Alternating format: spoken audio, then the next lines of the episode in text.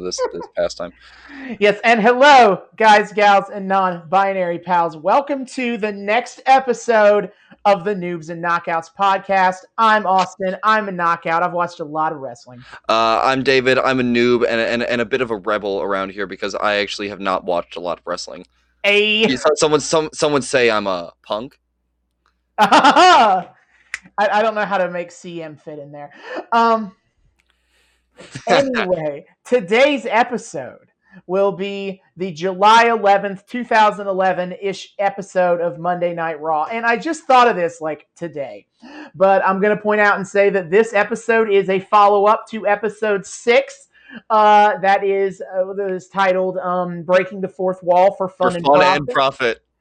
And I bring that up because this is a because like now that we're kind of getting into the swing of having actual storylines that we follow on this show, you know, it might be hard for a new viewer to necessarily jump into this particular episode, or they might just like to have a little more context than I'm going to provide on this episode. Look at where look at you being so responsible media host. Yeah, so yeah, it is episode six. Uh, that's easy. That's you can search for that on Spotify and on YouTube. We have uh, uh we have uh, YouTube uh, playlists now for all of these storylines, so you can just like it's super easy to find.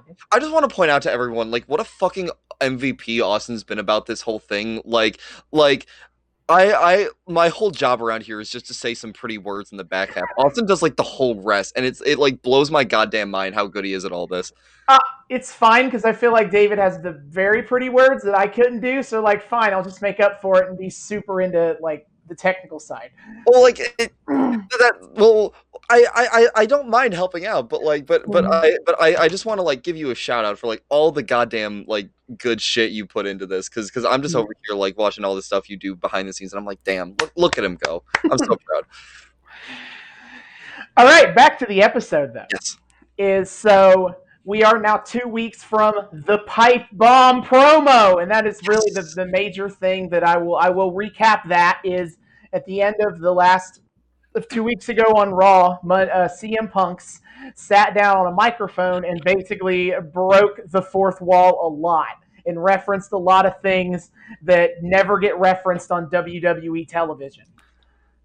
Yeah, dude. I it- it's it's it, it was it was glorious. It was amazing. It was the most Shakespearean of heel speeches. I was very happy with it. Mhm.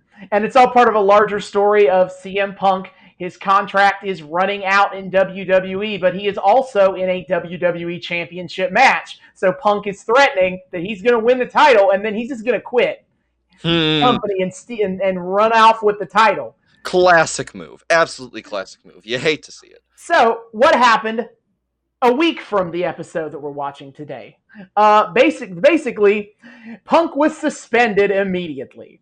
Is I don't remember when they announced this on. I assume they announced this on social media at some point in that time frame, but on the show because on the show it starts he's already suspended. But basically, Vince McMahon was like, "Yeah, fuck you, Punk, you're suspended. you're you're it's you're done, pal." Hmm. And so this episode that aired on 4th of July, which played into a lot of things on this episode, I probably won't mention them all, but it was all very corny. You know, there was a whole feud over who would get to lead the crowd in the Pledge of Allegiance. Oh wait, I remember you mentioning that to me in the prep work at some point. Yeah, because I was like, man, this is corny and dumb. But anyway, so John Cena comes out at to start the July 4th episode and is all like, and does and does a thing that Cena does all the time, which is he's all he always he likes to respond to his opponents saying mean things to him. He likes to go, "Well, I don't I don't like what you said, but I respect your right to say it." Ah, god da- Okay, okay. No, that, that that's that's part of the reason we have uh John Cena's exist today. Sure. Yeah, but it's all very annoying because uh, one of the things that I think one of John Cena's greatest weaknesses as a performer in his time in WWE is he does is he never really acts bothered by anything that happens to him, and that makes it harder, in my opinion, anyway, to buy into the narrative because you have this hero who is above it all, like gets gets insulted. Meh, you have a right to say that, but I disagree. Loses the match. you see his like modern filmography and and and he's had some like very funny like like things where where where he's able to derive comedy from how bothered he gets by by by things. Yeah, yeah. It's You- like, you why not play that up? Right, but and like it's all part of this invincible hero persona. Like lose a match, no, well I'll get him next time. You know he ne- like he lo- like he is a he's won a world championship in WWE oh, a dozen and a half time a dozen times, and it never really bothers him that he lost it. And it's like, well, why then I don't care. Yeah, no, it, they they almost made him like like too virtuous and too invincible. Yeah, absolutely. As opposed to like an alternative is is you know we wa- we recently watched Hulk Hogan when he lost the title. Dude was nearly in tears. He was oh my god, he had a fucking breakdown. It was hilarious. It was, but it also makes you care as an audience because your champion cares. Yeah, I mean, I mean, I mean, it, it made me cha- care in like the cheesiest of ways, but at least I felt something. Yeah. So any but anyway, John Cena kind of takes up this attitude of like I don't like Punk. I barely respect him as a performer. I don't really respect him that much as a person, but this is morally wrong. Like Punk didn't do anything that, you know, breaks TV PG rules. He just said a bunch of stuff that Vince McMahon doesn't like. So Vince McMahon punished him, and that isn't right. They do explicitly invoke freedom of speech as part of it. But that's but that's but that's kind of it. Cena, John Cena doesn't like Punk, but he takes up Punk's cause in this instance, and it kind of culminates in this. This started the show, and they end the show with you know they build up all night that Vince McMahon himself is coming to the building to confront Cena about this. And so Cena and and Vince McMahon have it out, and Vince McMahon he kind of plays this like you know he's doing what's best for business, pal, and you need to get in line. John, no, nobody's more important. Nobody is is more important than the WWE. No one is irreplaceable. Yeah, no, that that sounds about right for Vince. So he holds he holds firm in his convictions to keep Punk suspended. John Cena, he's like, fine. If this is what this is, if this is what this company has come to, I don't want to represent this company as the champion. So he tries to surrender the WWE championship to Vince and walk out. Hmm. And initially, Vince like, "Hey, you get back here, you son of a bitch!" but then eventually, but then eventually, when that doesn't work, Vince gets desperate and instead uh, acquiesces to Cena to what Cena is threatening. He's like, "Fine, fine, see, Punk is back," but just to make sure he get one over on Cena in the end, he says, "Well, you know, Punk will get his title match, but if you lose the title to Punk Cena, you're fired." Oh, okay. Adding the stakes. All yeah, right. no, all we're right. adding stakes now. Like two guys who could be leaving the company, regard depending, you know, storyline wise. Cena's obviously not leaving. Yeah. that Oh, part yeah. storyline, but you know, you have this story where you, you don't know which of these two men will still be in WWE if either of them are by the end of the night, by the end of this, by end of the end of this whole feud. which which I want to point something out kind of off the bat here is uh the one thing I will a lot of times give the WWE writers room a lot of credit for is their ability to uh to even make obvious setups feel a little bit unpredictable because you know Mhm. obviously the the the uh um the outcomes of the matches are pre-scripted. Um and here we have uh um Vince McMahon telling Cena like if you lose you're fired. Um and hearing that without even seeing anything like the obvious answer is okay so Cena's going to win beat the heel uh and not get fired. But I also know the WWE writers room is fucking nuts and that they could they could they could they could absolutely have Cena lose and then pull some like absolutely weird shit out of there right out of their asses uh and do and and and find a way to get him reinstated within the week um so so I, I want to just give a quick like shout out of praise to to WWE's like unpredictability even when the Mhm. answer should be very obvious Yeah, and I think also what what it also kind of gives this shadow of a doubt to is like you said, there's no way that Cena's going to win, right? But then now, but like before that, you might argue it'd be a little obvious in story for Punk to win, right? Mhm. Like he's the one threatening to steal to win the belt and leave the company. Well, that's the more interesting angle. So surely that's what's going to happen, right? But now, but now you the story goes if Punk does that, Cena's fired. So it's like, wait a minute, yeah, exactly. maybe he maybe Cena will win and Punk will just leave uh, um, a little unceremoniously, but leave nonetheless. Yeah, they'll they'll they they're they're they've good at they've done they've done a good job at like layering the stakes, which I think is cool. Yeah.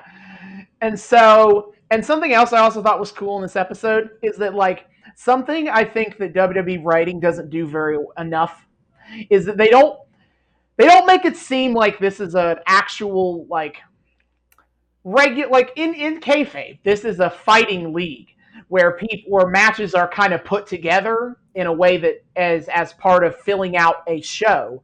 And they don't always do that very well in the sense that like they love to do these angles where like at the start of the show two guys or four guys will get in the ring and start yelling at each other. And then they'll be like and then they'll have the authority figure come out and say oh yeah? You guys are fighting. So tonight in the main event you'll fight and it's like and it's like Yeah. what were you going to do in the main event before these guys all decided to air their grievances Yeah, it feel it feels a little cheap to like to to point that out as like plot hole, plot hole, but but the fact that they rely on that trope so heavily is it, it gets a little stale. which just is just why- what I've seen. which is why I appreciate that on this episode they actually don't do, play on that. They announce a number one contenders match for the as a replace to find a replacement for CM Punk, and then they go through with it. Nice. Alberto Del Rio wins the match to become what is considered the number one contender, which now adds like, what's he gonna do? Because he rightfully won a, a championship match, but then but then Cena's like, no, if I want to fight Punk, go fuck yourself. Oh my god! And, and and Del Rio's a great character to do that with too. It's just- Mhm. it's his pompous ass uh, doesn't always do well getting thrown by the wayside.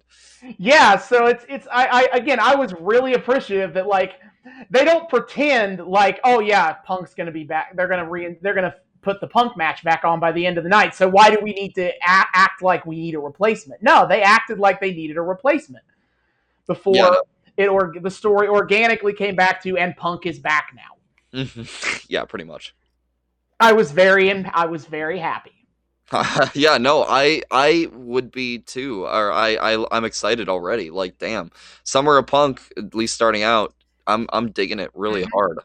And so I guess the other, the kind of the other major storylines to talk about uh, for the from the July Fourth episode is is kind of mainly a lot. Of, everything's kind of wrapped into the build to the Money in the Bank ladder match itself. Like we already know all eight all, all eight, eight- eight people who are wrestling in it, and so an interesting kind of they don't always do it this way, but they have they they kind of put together the match and like they took a lot of pre-existing character rivalries and kind of just they're going to get all thrown in a ladder match.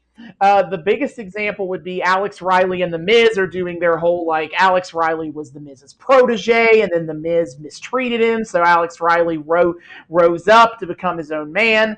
Like they're they're doing that stuff right now, and they're in the ladder match against each other. Uh, meanwhile, you have kind of Alberto Del Rio, R Truth, and Rey Mysterio, who are all kind of like hovering around the WWE Championship they're all kind of in, like they're all like they're all like fighting to be the next man up for whenever this punk thing is resolved. So they're all in the ladder match together. Continuing stakes, yes. And then Evan Bourne and Jack Swagger are doing a thing where Evan Bourne is little flippy guy and Jack Swagger is big mean bully and little flippy guy doesn't like big mean bully. Yeah, But they're in the ladder match together too. The really odd man out here is Kofi Kingston, who is in the ladder match, but he is currently kind of off- paired off with Dolph Ziggler and Vickie Guerrero in, in terms of like his storylines right now. no. So, it, so he feels a lot less, at least to me, he feels a lot less important to this to this mat to this multi-man ladder match. I will say though, happy we're getting more of Kofi. Love me some No. Kofi. Yeah, he's great. And and and really love that we're getting some more Vickie. Hey.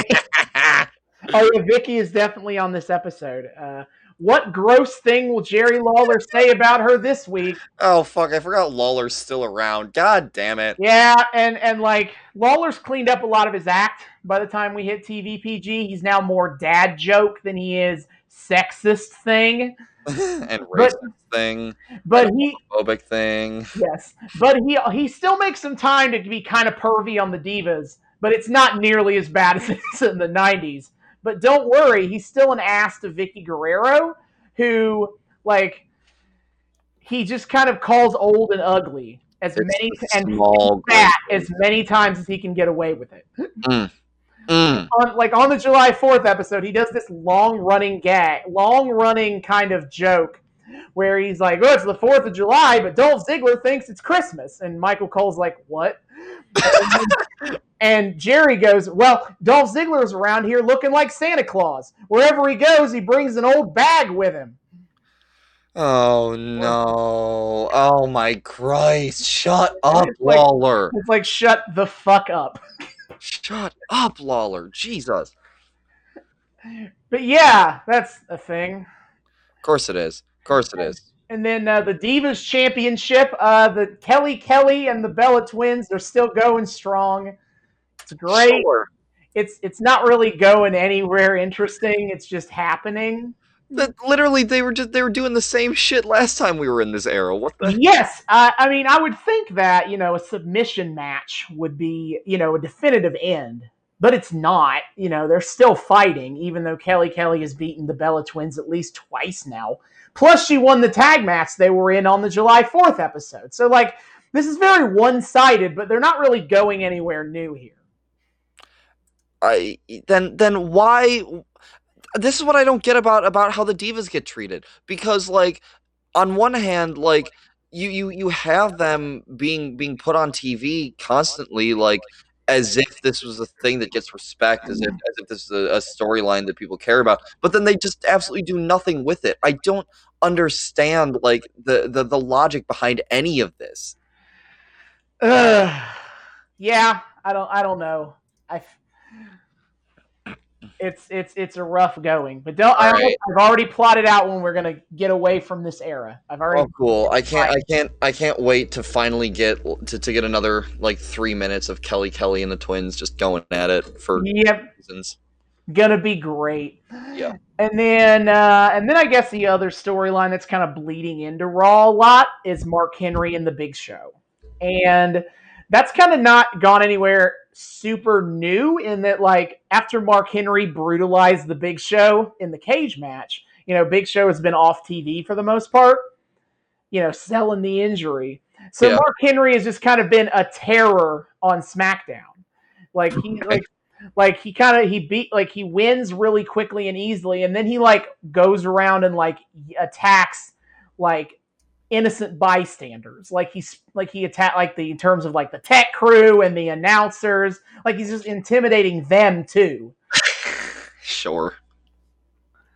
all part of a really strong hero character but it's kind of spinning it's it's kind of currently in like the same spot right now At least it's. I will say, at least it's like only like a week of limbo. Like it could be worse. yeah that's it's it's it's not been very long to be in limbo but it has been in limbo from where we were last time Fair.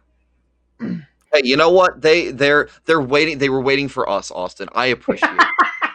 Yes, they're waiting know- for they- they're they waiting know- for a podcast ten years from now. uh, where where where where one of the hosts just just absolutely adores Mark Henry and and is loves ever loves whenever he shows up. So so yeah, no, I appreciate that. Thank you. Ten years ago, WWE writers, uh, you have my eternal gratitude. Hey. Well, uh, that about covers what we need to cover for this portion of the show. As I said, it's it's kind of quick because it's only been a week. You know, there's there's only so much I could have ch- I could have needed to talk about. I this, it's kind of exciting though to to to go into something that's happened so fast after uh, the last kind of set of stuff we did. Yeah, for sure. Like we we've we've not really had this kind of a quick. Uh, we've not we've not ever at this point had this kind of a quick like this second episode follow up to the next episode is so recent.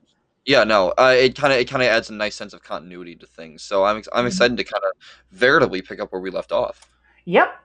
And so uh, we are going to now go watch um, the July 11th, 2011 episode of Monday Night Raw. See you guys in the back half.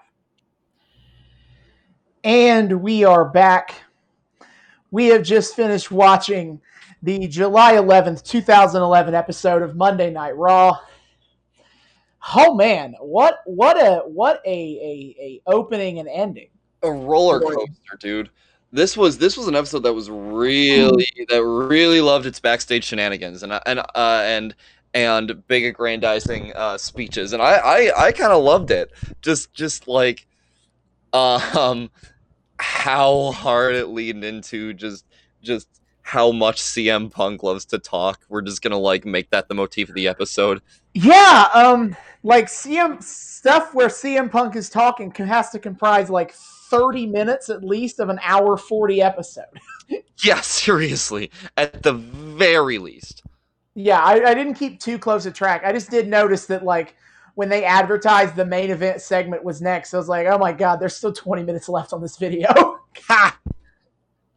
That's that uh yeah, no. They they really I I, I kind of go back and forth on this because um CM Punk loves to talk and I kind of like on one hand how kind of like slow and plotting he can be and how he talks sometimes can kind of like mm-hmm. get old but like damn i love the attitude about it and i love i love just his his persona and i love um i love the fact that the crowd was eating it the hell up too like if it may feel a little like kind of overlong at times but mm-hmm. but damn if it doesn't feel in character and the character doesn't feel fun as hell yeah, and, and and and you make a good point about the crowd kind of eating it up, and it's kind of like I, it's not necessarily surprising. I don't think if you really thought about it, but it is super cool to see like this character who is a heel, who is kind of who is really like buying, getting the crowd to buy into what he's saying because they believe what he's saying too. Hmm. Yeah. It, they they it it feels like the the whole like make Punk a heel with this angle completely backfired because he kind of accidentally, or I guess on purpose in his case, spoke so much mm. truth power that mm-hmm. the crowd actually caught on with it and they were like, Hey yeah, what the fuck? This guy this guy rules. Fuck Vince McMahon. Yeah, I I I don't know enough about the backstory of this angle to know um, how much intentionally he kind of becomes a good guy. They definitely lean into it event. They, they start leaning into it late eventually. Well, yeah, the, that crowd because you can't, you can't ignore it. Yeah, but I, I don't know how intentional it was for him to become a good guy from this storyline. I I wouldn't. Well, I kind of wonder because you know the, the WWE loves playing into the trope of of uh, the rich pompous people who think they're smarter than you are the worst, and we hate them, and you should hate all of them uh, mm-hmm. always.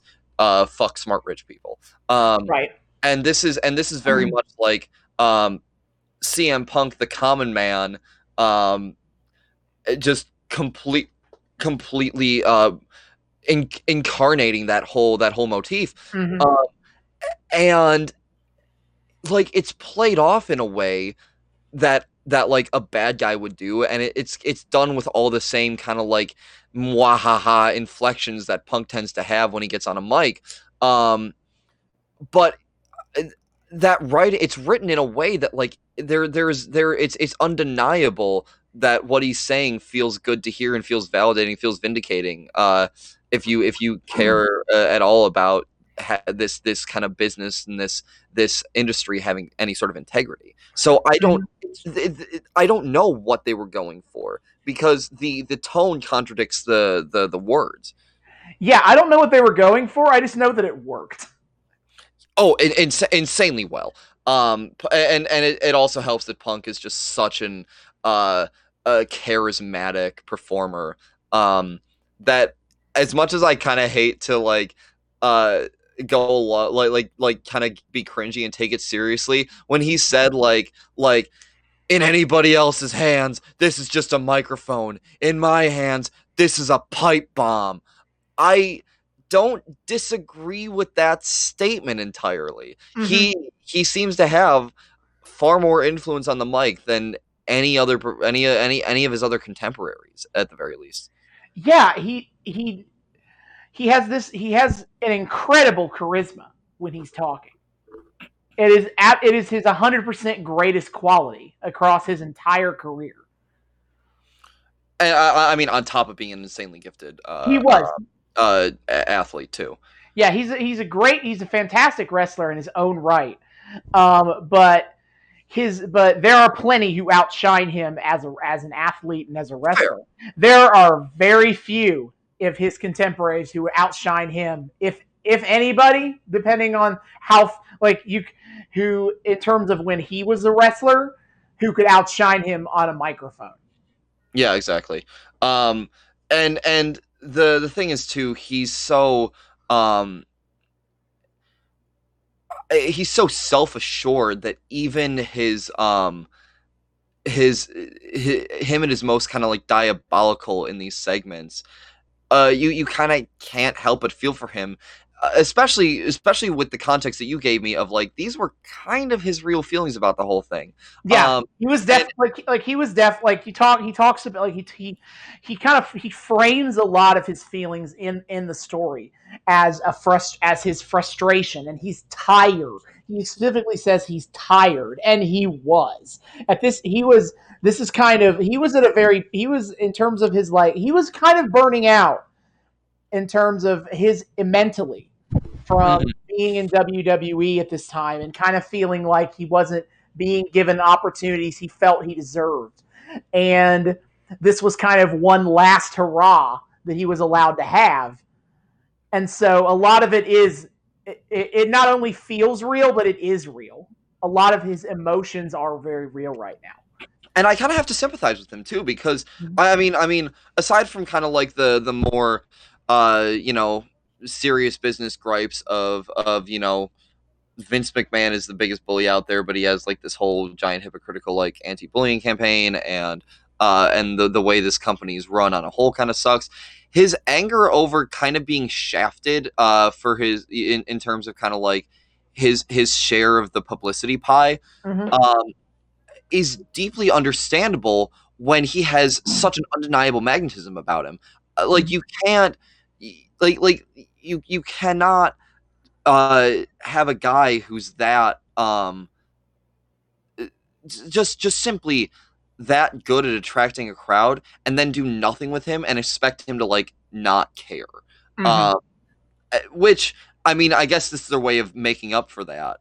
Um, but it's it's uh, his his his anger and his frustration there is kind of palpable, which then adds to even more why this works so well and why he's able to like get the crowd so much on his side.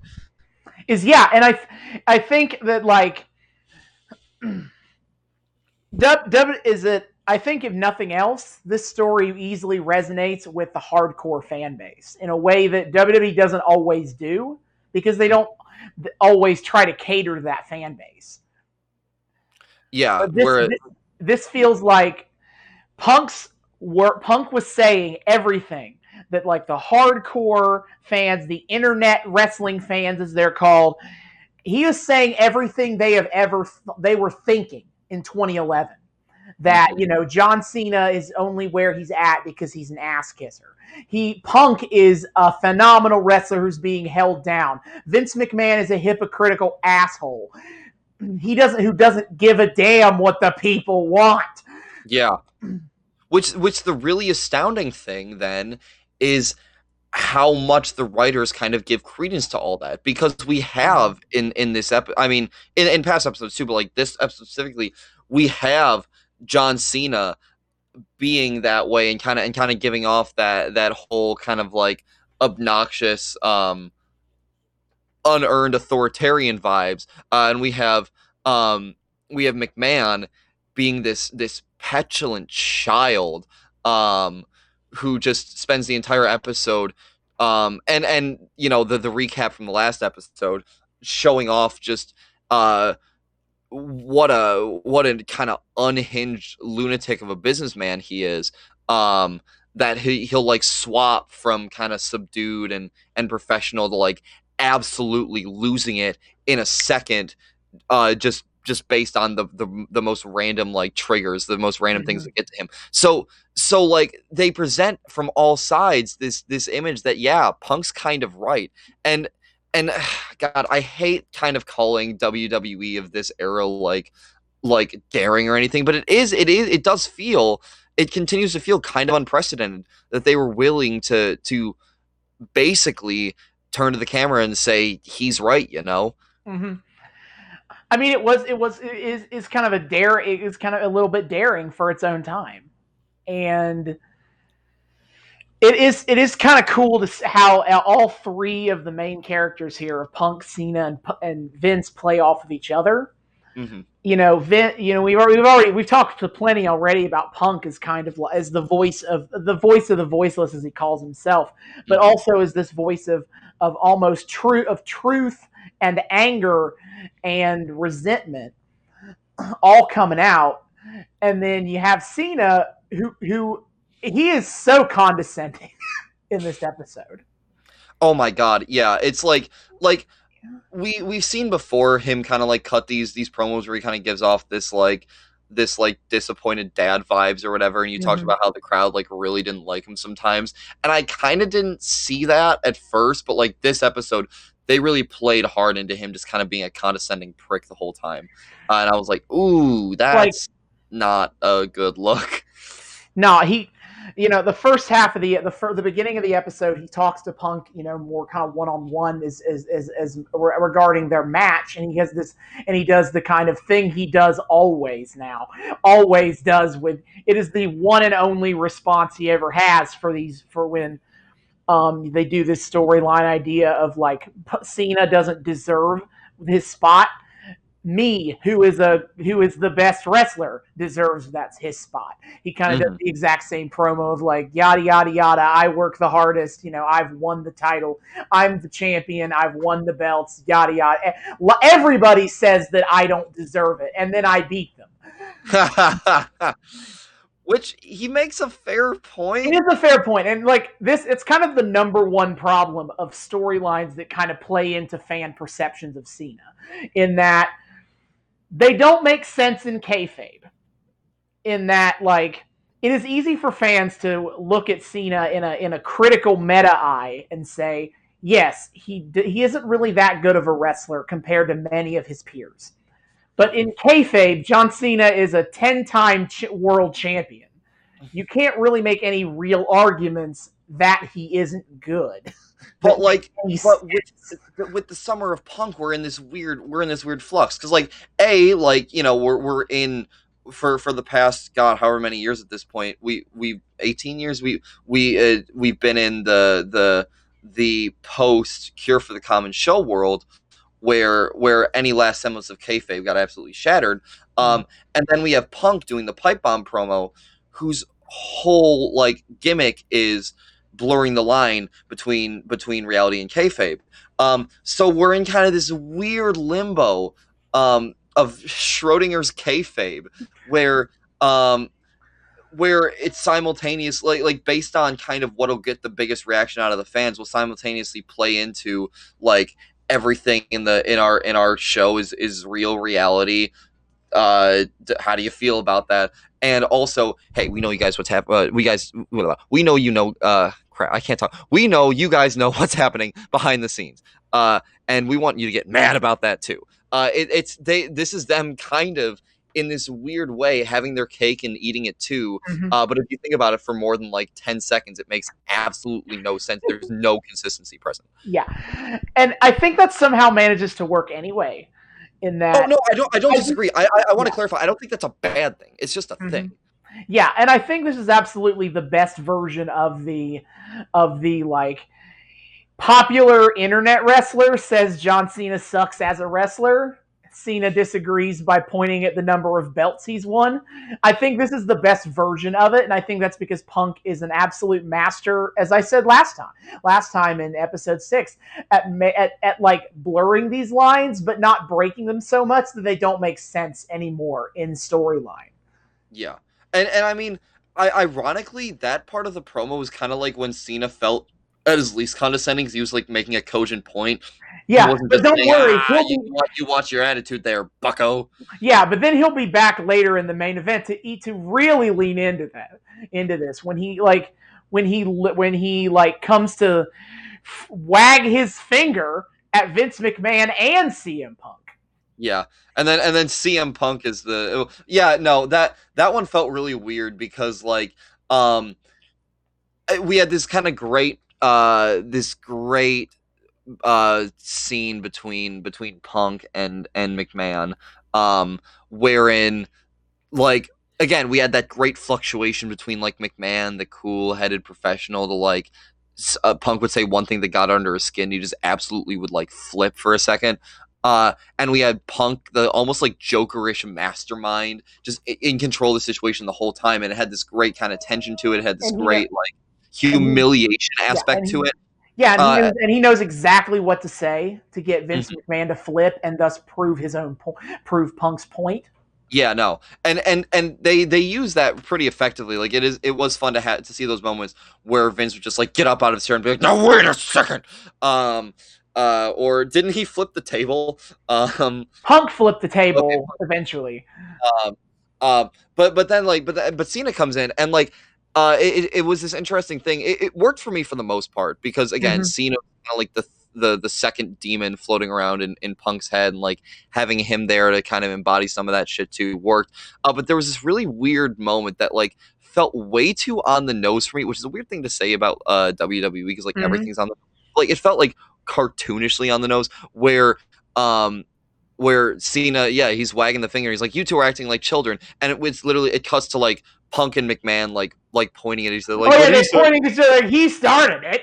Yeah, no, that like, was, like, that was, that's a that's like a weirdly like cartoony element to throw in here, mm-hmm. um, and it kind of like that that, that it, it was this weird moment of like, why are we saying that Cena's right? Like, why are we like yeah, and I feel because I and I also feel like a lot of the story, like other than this, that moment is making Cena the bad guy as much of the bad guy as they ever let him be. Yeah, but in or that, very least, like, like, a, like a pompous nuisance. Yeah, he make it makes it feel like Punk is right about what he thinks about Cena, especially yeah. in this back half of the promo where he starts getting really obnoxious and like what this thing that he brings up in the when he feuds with the Rock too is that Cena at this point in time because between Punk and and the Rock he really leans into this idea of him being a workhorse and thus morally superior. Yep. Like he he calls that in this in this episode he even he kind of called to he kind of calls back to the Rock when he first came back to the WWE in 2011, he says like, finally, The Rock is home and he's never leaving again. Punk, Rock's words, and and Cena like takes this literally and is like, huh, see, well, where you at now, Dwayne? uh, be, yeah, that kind of that kind of like. To be fair, yeah. To be fair to Cena, wrestling fans also did that at this time and i always felt that was weird because like no people. He has a he has a very successful movie career. He is not literally coming back to wwe full-time ever. Ever. yeah, no don't don't like he just meant that he's not going to distance himself from WWE and ever again like he did kind of in the mid 2000s when he was trying to get his acting career off the ground. Mm-hmm. Like no, like he that's not what he meant when he said he's never leading ever again. But but that works I think for Cena being kind of like a work finding moral superiority in his in his own work ethic. And then he calls this out to Punk on Punk 2 by they all kind of call each other hypocrites and i think that and i think it kind of works almost punk works like vince mcmahon is a hypocrite for kind of portraying himself as this um as as an upstanding you know jov almost sometimes jovial businessman when he is a bully and a monster as punk calls it out mm-hmm. cena calls punk a hypocrite for kind of suggesting himself to be the voice of the voiceless and and having and and his as Cena calls it phrases it demanding the the support of the people when Punk isn't even committed to staying in the company. He's mm-hmm. six days away from quitting, and at the end of the night, he does suggest that, yeah, fuck it, I'm leaving.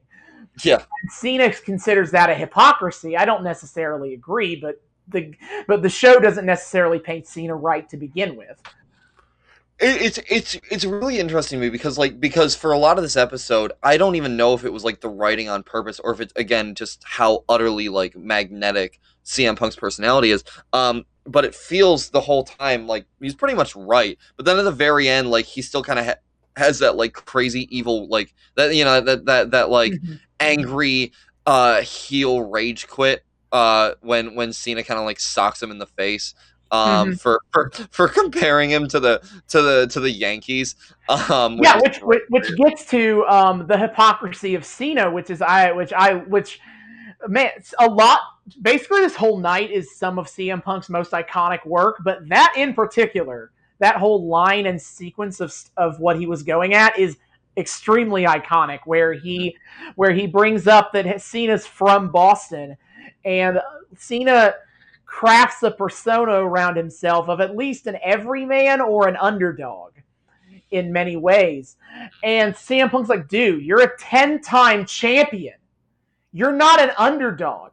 And he explicit and he he goes at the Red Sox for thinking themselves to be underdogs when they're still not, which is relevant because uh, this in 2011 the Red Sox had, had kind of grown into being a championship sports team yeah uh, by that by by that point. So he is kind of on point with that. And then he explicitly says that you've be- tell Cena you've become what you've hated. You, you hate. You're the New York Yankees. You're the dynasty. ah, And we, it's funny. I'm, I'm glad that I happened to mention uh, Cena's propensity to just not let things bother him, because we see that in the show, but then we also see like what it takes to make him bothered. yeah um which I it that was that was a really cool moment to see.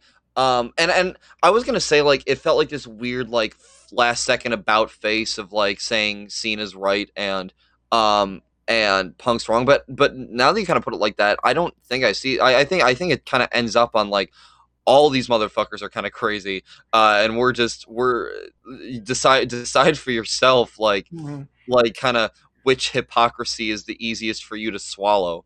Um which i think is bit, yeah. ultimately still punks um but but kind of still giving them that him that like angry heelish rage quit allows him to kind of keep that edge and not just go straight off too quickly into being like being like he's the he's he's the voice of you guys now. He's your good guy. Have fun which he which he's not. He's bra- he, like, he does like he doesn't really fit very many he doesn't really fit very many molds of being a good guy.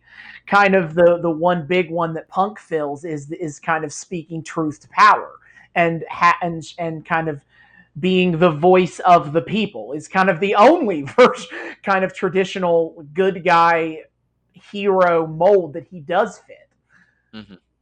um but at the same at the same time he still like is this conniving manipulative um uh uh supervillain in a way um who is gonna kind of take that that inkling of justification he has um that that kind of i'm the only one who with the balls to call this out sort of thing and then just completely exploit it for his own gain, go completely in the other direction, um, making him this kind of almost like anti Vince McMahon, where he's still the one that where he's still there, like dictating ridiculous terms of a contract specifically designed to to screw over, humiliate, and otherwise make miserable someone who he personally dislikes. Yeah, and and the fans eat that up because the person who they he Punk dislikes is Vince Is McMahon. Vince McMahon? But at this, but that still doesn't make Punk morally in the right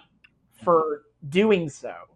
Yeah, and, and it kind of leads to this question of like how much of this subtext was on purpose, but at the but but I also I also feel like uh, if you're asking that, you can also acknowledge like even if like some of this wasn't like explicitly meant to like read like that, uh, you know, if if these layers weren't like really intended to be there, I think there's still something that like you inherently feel um that that can connect you to those layers just because it's so like uh it's just such a, a chaotic situation from start to finish that like there's kind of so many emotions to grasp at that you can kind of find your own reading in this um which i think makes this even more fun to kind of like talk about and analyze and even just like the first time watching it through just kind of like trying to wrap your head around all the different kind of moving parts here is wild Yeah, it is. It is. This is. So, it was such a complex segment in a way that wrestling isn't always very complex. Mhm. and and I'm not saying that's bad. Sometimes the simplicity of wrestling is quite good, and that's. But it is very fun to see wrestling kind of get into these kind of a new a kind of nuanced take here.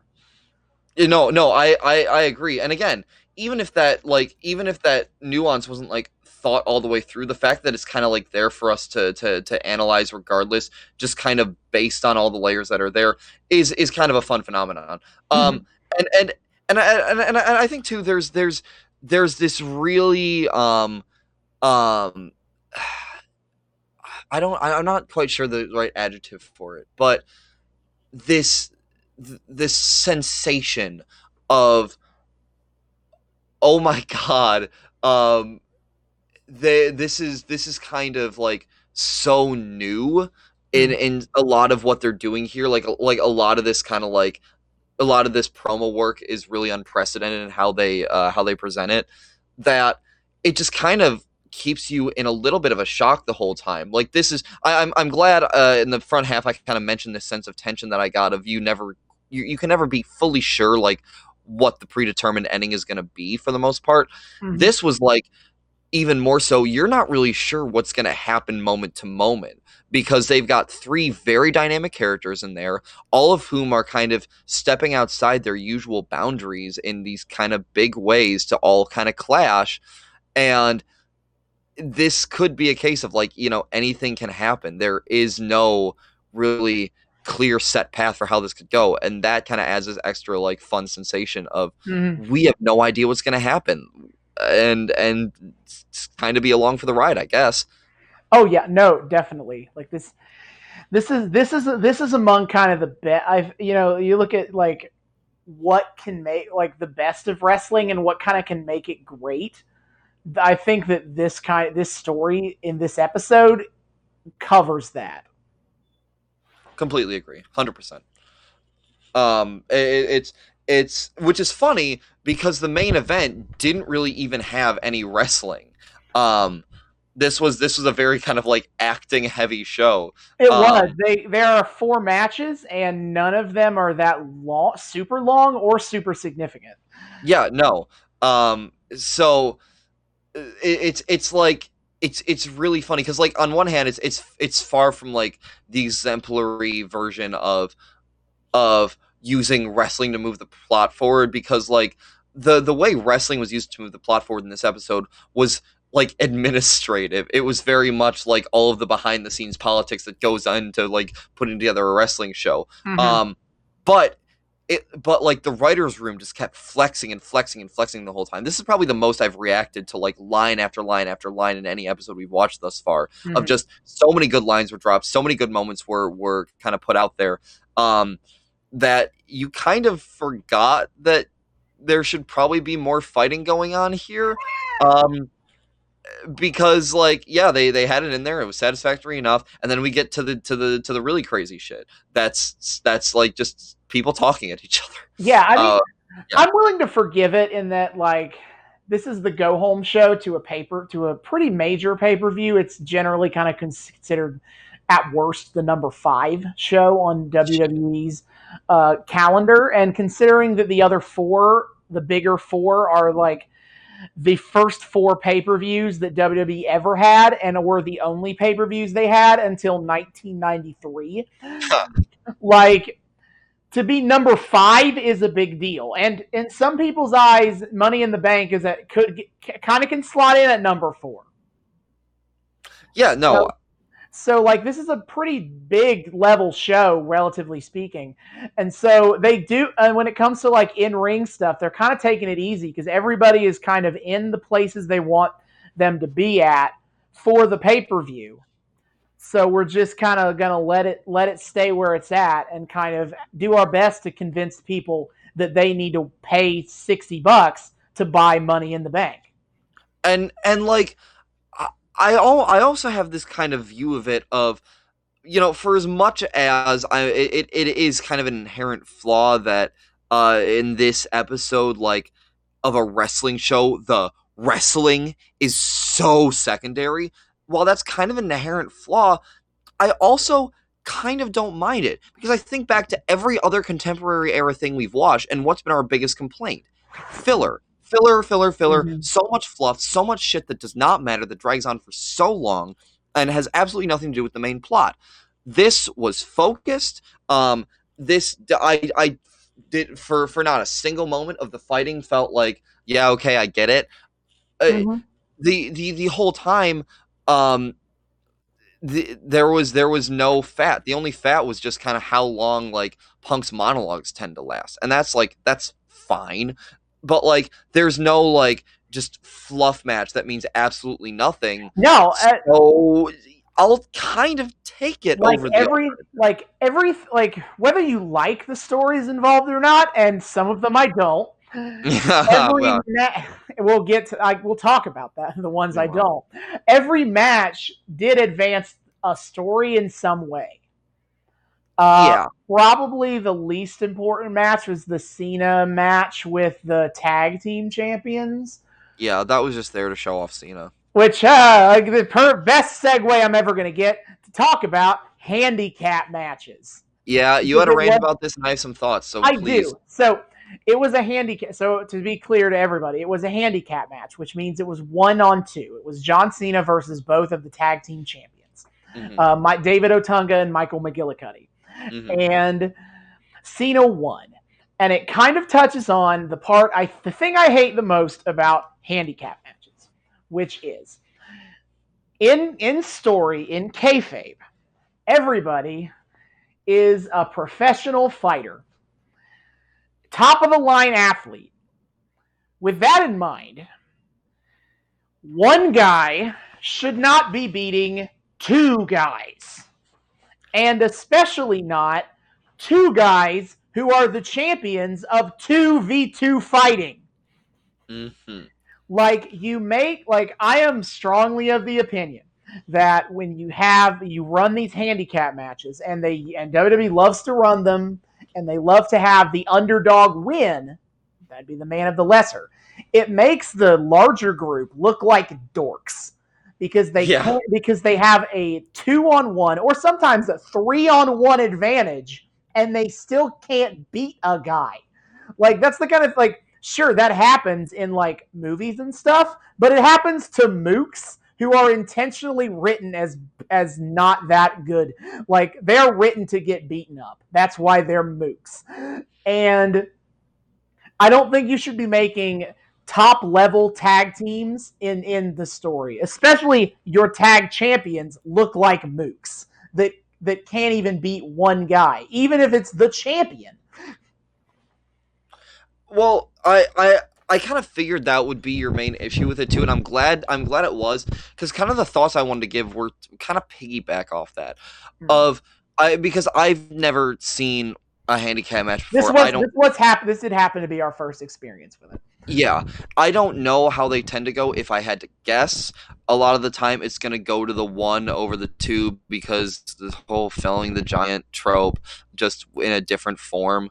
Um, uh, um which is which is kind of interesting because like I don't necessarily mind the felling the giant trope uh to an extent because like they're usually pretty good at how they write those and and uh, how sparingly they use them um but like something about watching this match as just kind of like its own isolated thing felt very unrealistic. Not even like not even just like the the whole like how the hell is John Cena uh, beating two guys?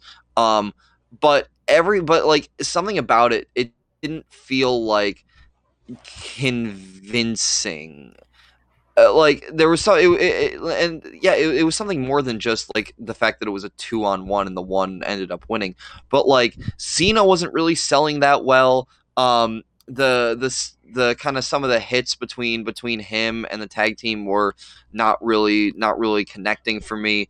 Just like uh, it's something about it felt like ever so slightly off and really unrealistic and just like so clearly a work that I'm like, how did they like at the very least they should have been like more competent in like communicating to each other how they're gonna sell this in the midst of doing it. Like it just it mm-hmm. looked it looked physically kind of unconvincing on top of the whole like how the hell is one guy beating two like like it didn't sell that well which was which Yeah. was kind of disappointing to watch Yeah, I, th- I think it was a little bit half-assed in that. Yeah. Like it, it felt like you know, like every outside of my own annoyances with with the logic, internal logic of handicap matches, you know, it did kind of feel like a match where like everybody knows who's going to win here, Cena, Mm. and everybody knows the match isn't that important. So like, who cares? Yeah. I feel like there are some cases in which a handicap match could work. Like if we're really if we really want to play off like an an up till now kind of like screwed over underdog um finding his like superpowers and just like going beast mode. Like yeah, there's to use there's that use once in a blue moon would be really cool, but this was not the case to use this. It Yeah, like made like- no sense other than just like the anonymous uh, commissioner wanting to be snarky at Cena for a little Mhm. bit.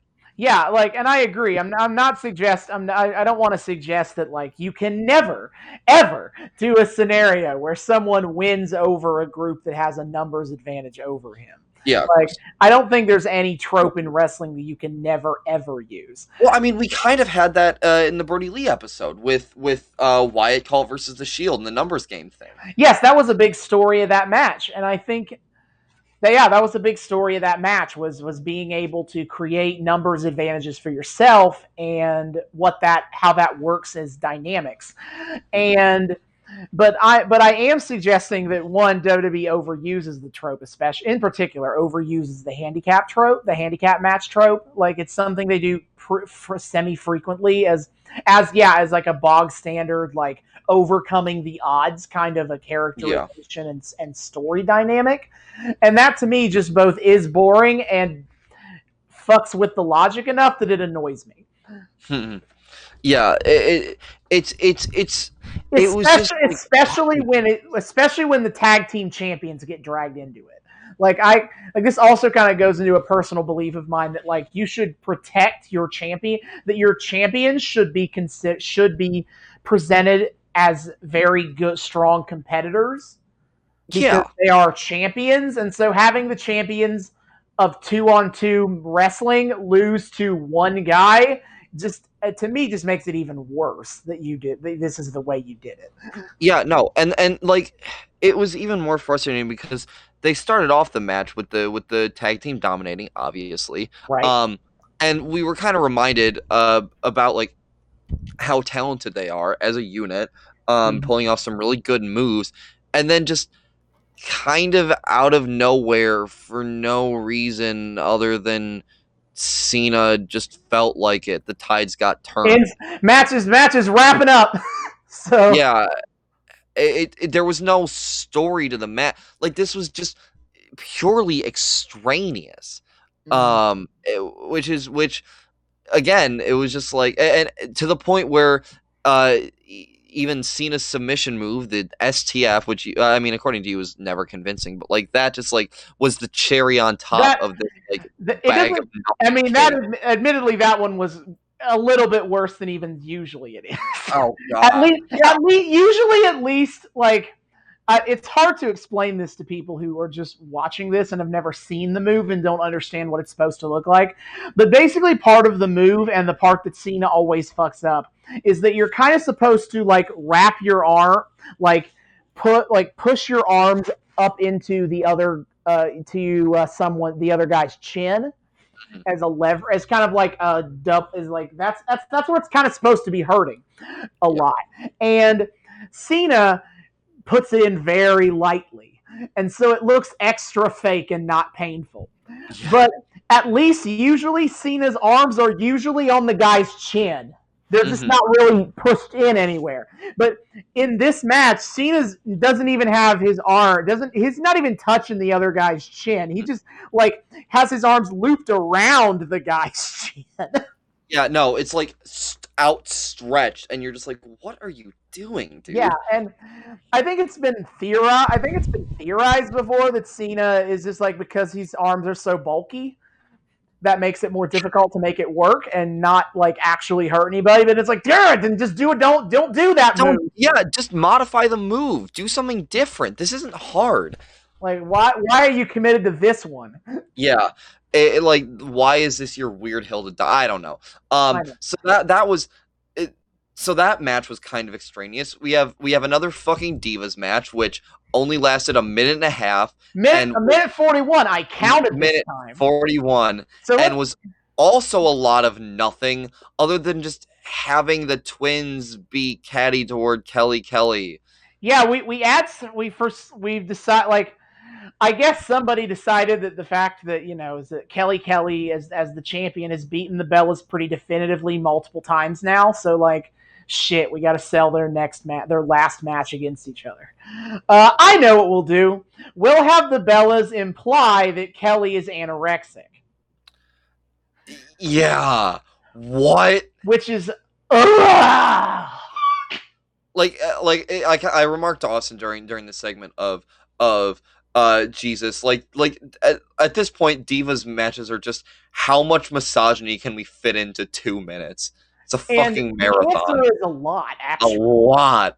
Because because because not only uh, are we having are, are we having you know again just the general disrespect that all the divas got implicitly for how their entire program was set up not only are we having the the Bella twins make really problematic comments about Kelly Kelly's like figure but also we have the twins on commentary sitting next to Jerry fucking Lawler who spends the whole time aggressively macking on them and on Kelly Kelly Yep.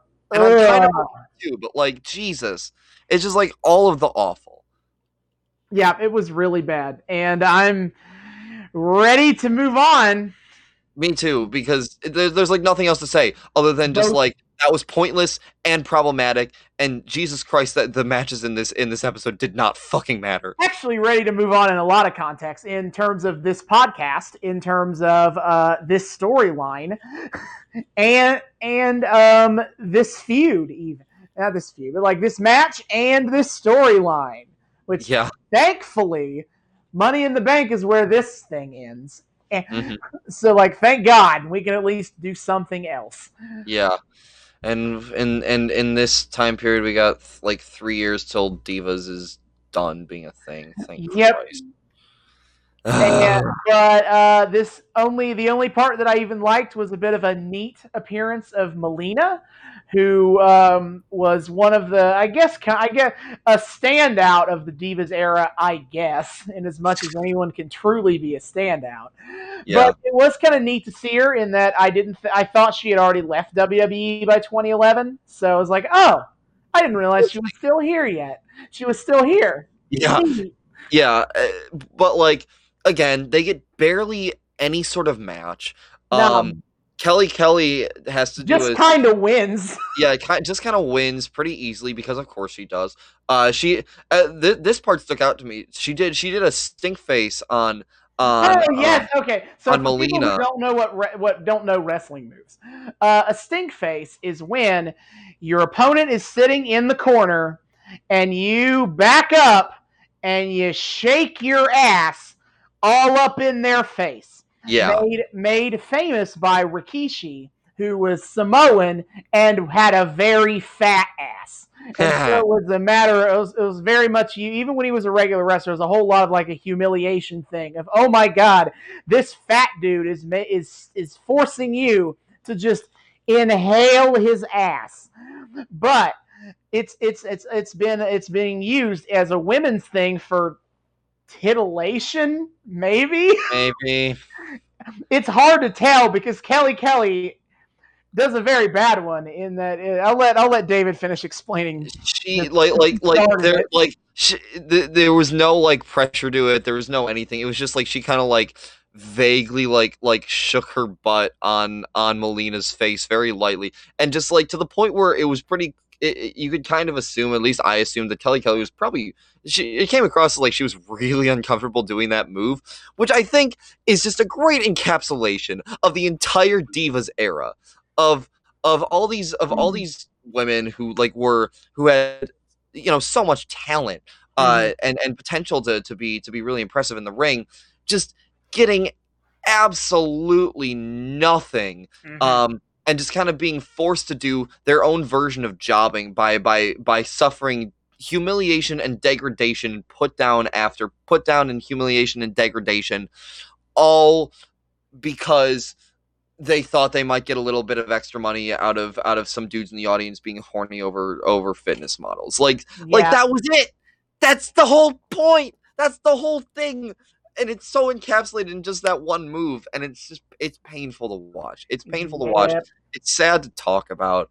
Jesus Christ. Uh All right, new moving on, new new Yeah. storyline. Um, yeah, let's talk the money in the bank stuff. All right. was was was not That was necessarily groundbreaking, but you know, not bad, not bad. I don't think I would say that was the highlight match of the episode. it was. Um um just It was because a very low bar to meet that, but It was, and it wasn't a particularly like tense or high stakes match or anything. Again, because all these dudes are just going to be going at it again next week for the pay per view. This is just kind of like a precursor that that the anonymous uh anonymous commissioner just right. decided he wanted to put on the second one of the episode. I should. I'm point out. glad. I'm also glad that I casually brought up the concept of like it doesn't feel like they planned anything before the episode and like what the fuck they would like asking your storyline logic of like what would they have done if the if everyone just did decide didn't have a pre a predisposition to stand in the middle of the ring and air their grievances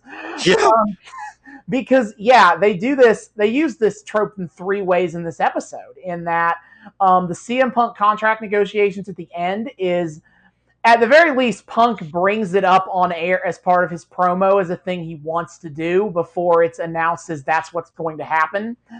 So it's kind of played off as a, as like Punk came up with the idea on the spot, and and uh, the first match with Cena and and the tag champs is a is an impromptu match, and then they do the thing, which I, I was I was telling David. We meet David. I was kind of playing. I was kind of messing with him the whole this whole segment of like playing like they use a lot of the very common tropes that they do for Money in the Bank ladder match build-ups of Yeah. like and I was making fun of it as in like they have it, this, it starts with the Miz sitting on a ladder next to the Money in the Bank briefcase hanging down talking about directly how it's gonna win. directly under it. Yeah, like I was like, that's the thing they do all the time. And then of course he starts talking shit, and everybody else eventually wanders out and starts talking shit, which was all fine. And then it leads to them having a match, which is its own, which is the trope I, he talked about. Is the general manager was like, "Oh well, there's six of you in the ring, so let's have a match." Yeah, which which doesn't even kind of make its own version of sense because seven of them showed up, um, and we're just kind of leaving Alberto Yeah, Del Rio yeah, out. Alberto Del Rio just like hangs out in his car, and he's like, "Ah, well, I guess I'm not in the match." Yeah, but then he comes in at the end anyway and wrecks shit. Uh, yeah, I which like I also want to throw in that like this this whole time like the entire stage, not just the ring, but like the stage around it too, was like adorned with ladders and like no, they're really they're really nobody pushing used them. symbolism of the. Yeah, they're like really trying to show you, like, hey guys, remember how there's a ladder match yeah. At this pay per view? yeah and like again there's not too much to talk about for the match itself. Like there wasn't a whole lot of impressive work that went on. Uh, it was just it was pretty standard. Um I, I i can't yeah i can't really think of any any like big like work things to talk about. Um but but then the highlight comes in that like for some reason yeah alberto del rio comes in after just kind of like getting excluded from the Like, from the- okay, when the match, like when the match ends, they do the thing, which I also made another trope I made fun of, Mm. of like in tag matches when chaos devolves, like everyone starts hitting their move, their big moves on each other in Yeah.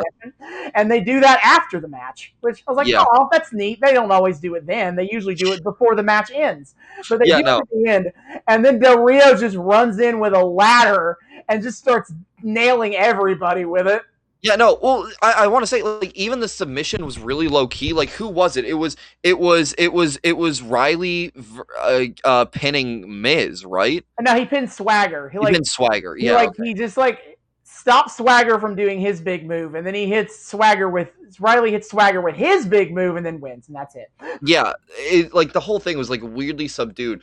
Uh, uh, uh, once again, Alex Riley's here for for for Austin to be disappointed in his existence. Yeah, Um, uh, I, and I will say it in his face. you, I, I'm, I mean, the most fun part of this again was like the promo cutting beforehand. Yeah, it was a lot because everybody playing their like favorite, you know, everybody playing like their kind of best hits of character beats.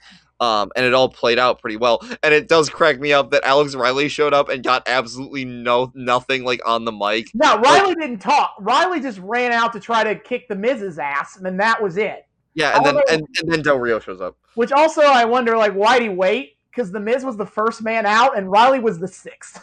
Yeah, and like what was he waiting on?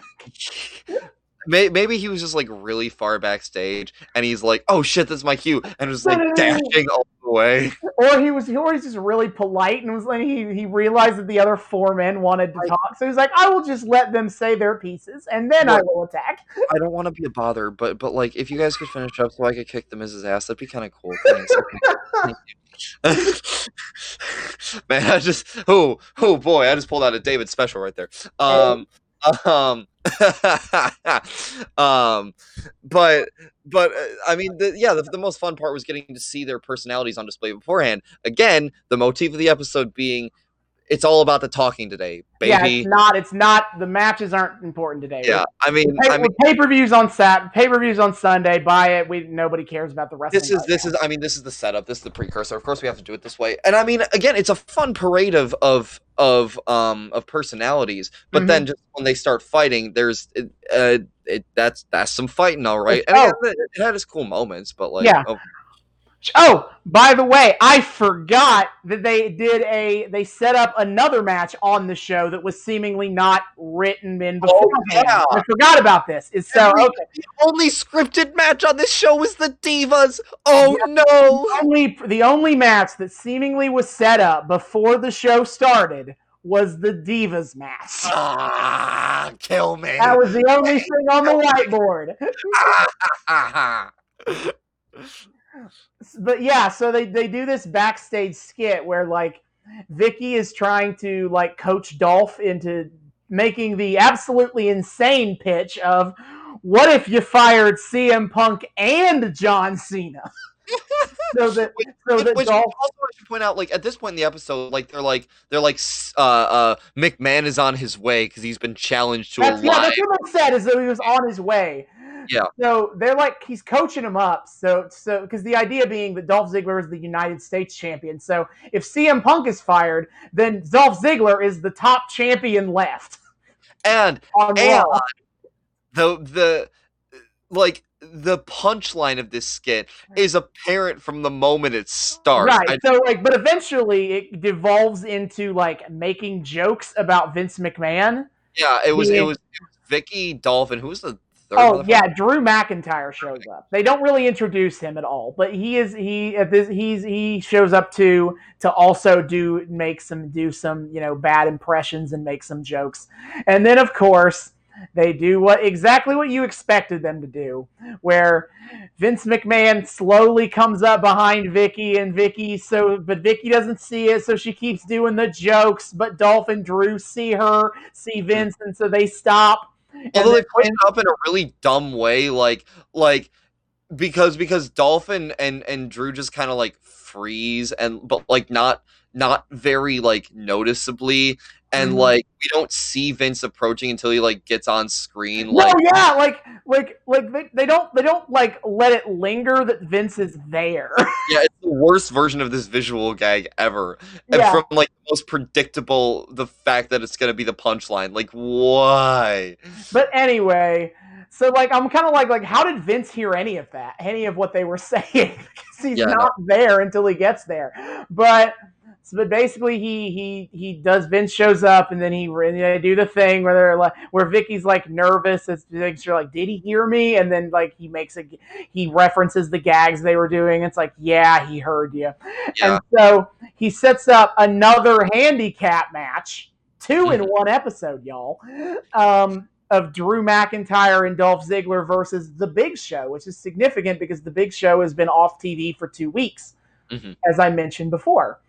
And the, the that handicap match is okay. Like, okay, to cycle back to times I'm more okay with a handicap match is the Big Show being involved because well yeah the Big Show is so gigantic compared to everybody else, I'm more willing to suspend my disbelief on this one that yeah, he could beat two guys. And we have a messy ending in this one. And too, and the match and the, and the ending doesn't and the match doesn't matter. Like he beats the shit out of him, and then eventually he chases Drew McIntyre up the ramp, and it ends in a double count out. But that's not really emphasized because it's not important. Where Dr- Big Show straight up tries to like slam Drew McIntyre into like the stage at the stage like setup yeah. until Mark Henry just comes trucking out of nowhere Boom. and and knocks Big Show and himself off the stage and into. I, I, I made fun of it because they land on a blatant crash pad, but I'm okay with that because you know safety, It's, yeah.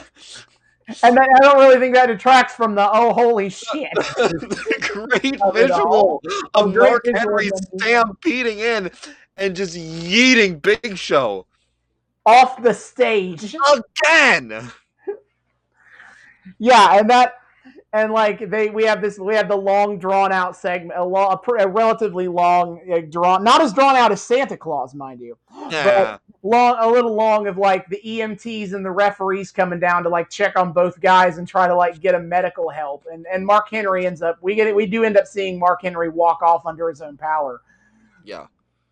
Uh, but it but like all that mattered was the cool visual in that of just continuing the the, the Henry Big Show feud and which is it, a whole lot of really big dudes slamming into each other violently. And as much as I kind of hate to admit this, that's just kind of cool on its own. I know Like, I like it a lot basic, but it's so much fun because they're such good physical performers, and uh, I love it. hmm good times. God, yeah, no, it, it, that that was like the one time this episode uh, that we had really effective silent storytelling, just because we already know like the history between the two of them, and Mhm. again because their physicality is both so so on point that we that so much is communicated with just just movement, just like uh physical expression. Um which was a nice little shakeup. Again, probably added to how cool it felt in the moment. Um and and and yeah, I I just I, I just love me some Mark Henry. Uh, Yeah, Mark. the Mark Henry, it, when he at his best, is a delight. Yeah, no. Um so so it's just kind of astounding how I and again, it's a lead up to a pay-per-view. So of course, but like this is the first episode we watched where like none of the fighting matters. None of it. Not a Nothing. single fucking match matters. And weird, and, and like weirdly enough, like you said earlier, but weirdly enough, I'm okay with. I was okay with it. Yeah. Well, because because this isn't like that's not a common thing for them to do. Um and it's sparing enough that instead of being like like why are why are we wasting so much time talking on a wrestling show even though I love like talking on my Mhm. wrestling shows believe believe you me um um it, it it it's it's such a rare occurrence that it feels just kind of like a nice change of pace because again the alternative under Vince McMahon's 2010s WWE is just all of the fucking filler Mhm. uh, that just drags on and means nothing. Uh, at least here we had like again, it's kind of like what we talked about in our very first episode of there's kind of like that through line of the plot throughout the episode that kind of like stays uh stays and stays Mhm. pertinent.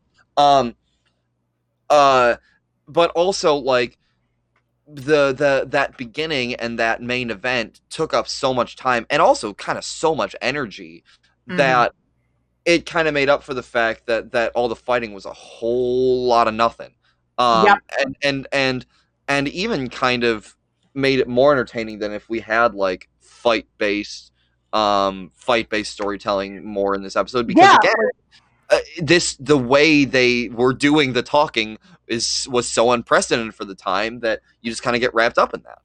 Yeah, like like CM Punk, John Cena, and Vince McMahon are are are shining stars in an otherwise kind of mediocre episode. yeah And so like they almost kind of shine brighter from being the only things in this episode really worth going out of your way to see. And I would definitely recommend going out of your way to see to check out this kind of the kind of the, the work those three men were doing in this episode. Absolutely. I mean, Punk continues to be a favorite character of mine. I need to like kind of go through and create a ranking of some of my favorites because I've I, I have characters that have like Mhm. been been becoming my favorites over the course of this this show.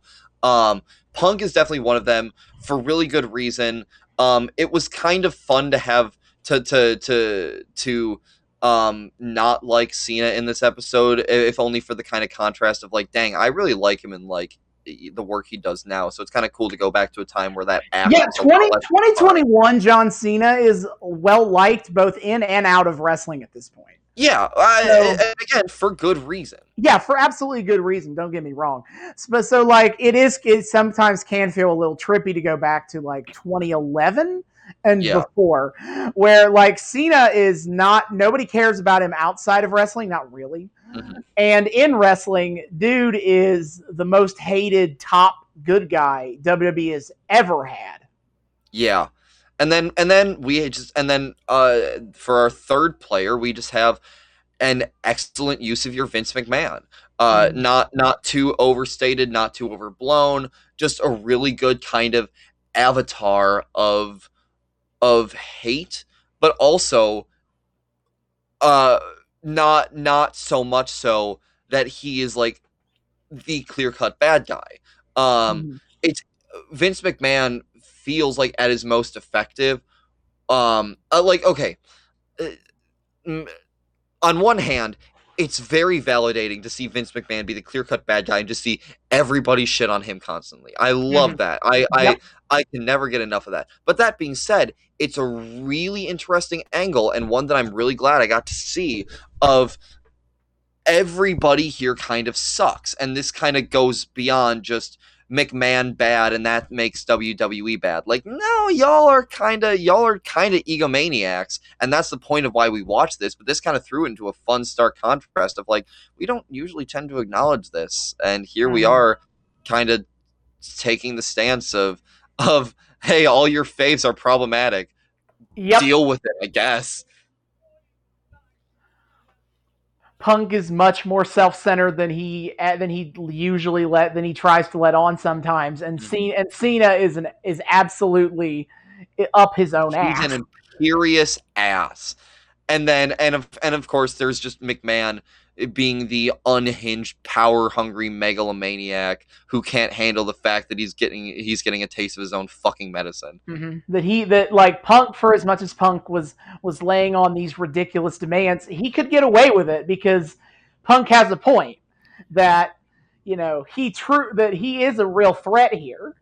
And Uh, especially especially after because he's not wrong that you know if if he were to win the title and leave, then then Vince McMahon looks like an asshole, and it looks like a buffoon for somehow not uh, not having a, a got your WWE champion under contract.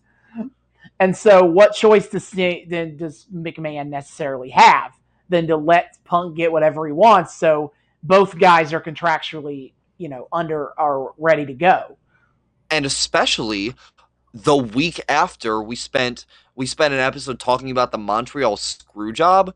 Mhm. seeing McMahon in that position where he's been, even if it's completely fictional, even if you know this uh, obviously all scripted and staged, the fact that a there's a little bit of an inkling of truth to that, and b we're getting to see kind of a physical representation of of man getting put into a position that his slimy ass cannot weasel out of is admittedly really gratifying to watch. Oh yeah, for sure. Yeah. So so like this episode was a great highlight of of the WWE writers room at its writeriest. And I'm glad we watched it because I love me some CM Punk. Summer of Punk so far has been great. Um and it is fun to see the writers play meta in a pretty smart way uh, Mhm. especially especially after again a week a week where we talked about the 90s the Vince Russo era where whether or not the the meta worked was a lot more hit or miss Yes, absolutely. uh, ut- utterly gratifying Yeah. um so so so overall this was in a way an underwhelming episode but in another way uh, absolutely worth every second we sat through to get to those really sweet parts. Mhm. Um, that of of seeing everybody's personalities come out in full swing. Everybody's an asshole. Welcome to the fun of the of, of our world. Yeah, I, I think I, I agree with that summation. Hmm. Delightful. Yeah, and so what are we gonna do next time? Yes, lay it on me. Give me that preview. All right, well, let's see here. Um, I, I I need to use uh some lyric. I need to pull up some lyrics again. Oh I- no. I. Justin's got another poem for us, y'all. Strap in. All right. People try to put us down, talking about my generation, just because we get around to some bad wrestling, talking about the new generation. God, uh, we, we are going to to Monday Night Raw in only its second year in existence, May 1994, for the start of a new storyline that I'm kind of keeping under wraps right now because I want to see. I'm going to be honest. I'm kind of trolling David a little bit here in that I want to see David's genuine reaction when he realizes what this story beat is oh what no. the storyline is. Oh no. It is- Infamous. This is an infamous storyline of this period of time. Oh, you piece of shit. Oh, oh, okay. I like okay, that that I still have no idea like what this could possibly be, but I I know I know why you're doing this. And that's because it's really it's really funny to see to to to see me react negatively in a big way to things that I really hate. And you just want to milk me for that content. You devious ass. Yes, I feel like we Twist has been 12 episodes of me, you know, whether we succeed or we not, I'm trying to show you good wrestling here. Oh, Screw that. Let's let's delve into the bad. oh I'm trying to show the bad. fuck. We're going to the 94. We're going to the new generation. I'm, a, I'm, I, I, I, oh no! Don't you do this to me, Austin? Oh Jesus! All right, All right. Let's go to the plugs. All right, I'll brace myself. Jesus Christ! All right, my friends, my dear, dear friends, thank you all once again for listening to our humble little podcast. We hope you had a good time. We know we definitely did. Uh, if you want to keep listening to us, if you've just stumbled upon us for the first time, uh, or if you have somehow forgotten uh, how to how to continue at, to access our episodes, um, you can find us in four very wonderful places. You can find our podcast on YouTube. You can find our podcast on Spotify. You can find our podcast on Apple, and you can find our podcast on Google. Uh, subscribe to us on YouTube. Follow us on the on the podcasting platforms. Leave us reviews. You know, comment. Uh, just anything to drive our engagement up. We greatly appreciate it, especially if you're enjoying yourself. You could leave us a nice little review. Uh, we greatly appreciate that. Um, if you want to follow us on socials, uh, you can find us on uh, Twitter at Noobs and Knox Pod. That's Noobs, the letter N, Knox Pod. Uh, you, we can also, if you want to reach out to us, um, uh, to, to kind of give us feedback on the show, uh, make suggestions, ask questions, anything like that, uh, you can email us at our Gmail, uh, noobs and knocks, uh, noobs and knockouts pod at gmail.com. Uh, that's noobs and knockouts pod at gmail.com. Uh, as always, thank you so much for for for tuning in with us, uh, and we hope we'll see you again next week. Yep. See you guys next time. Later.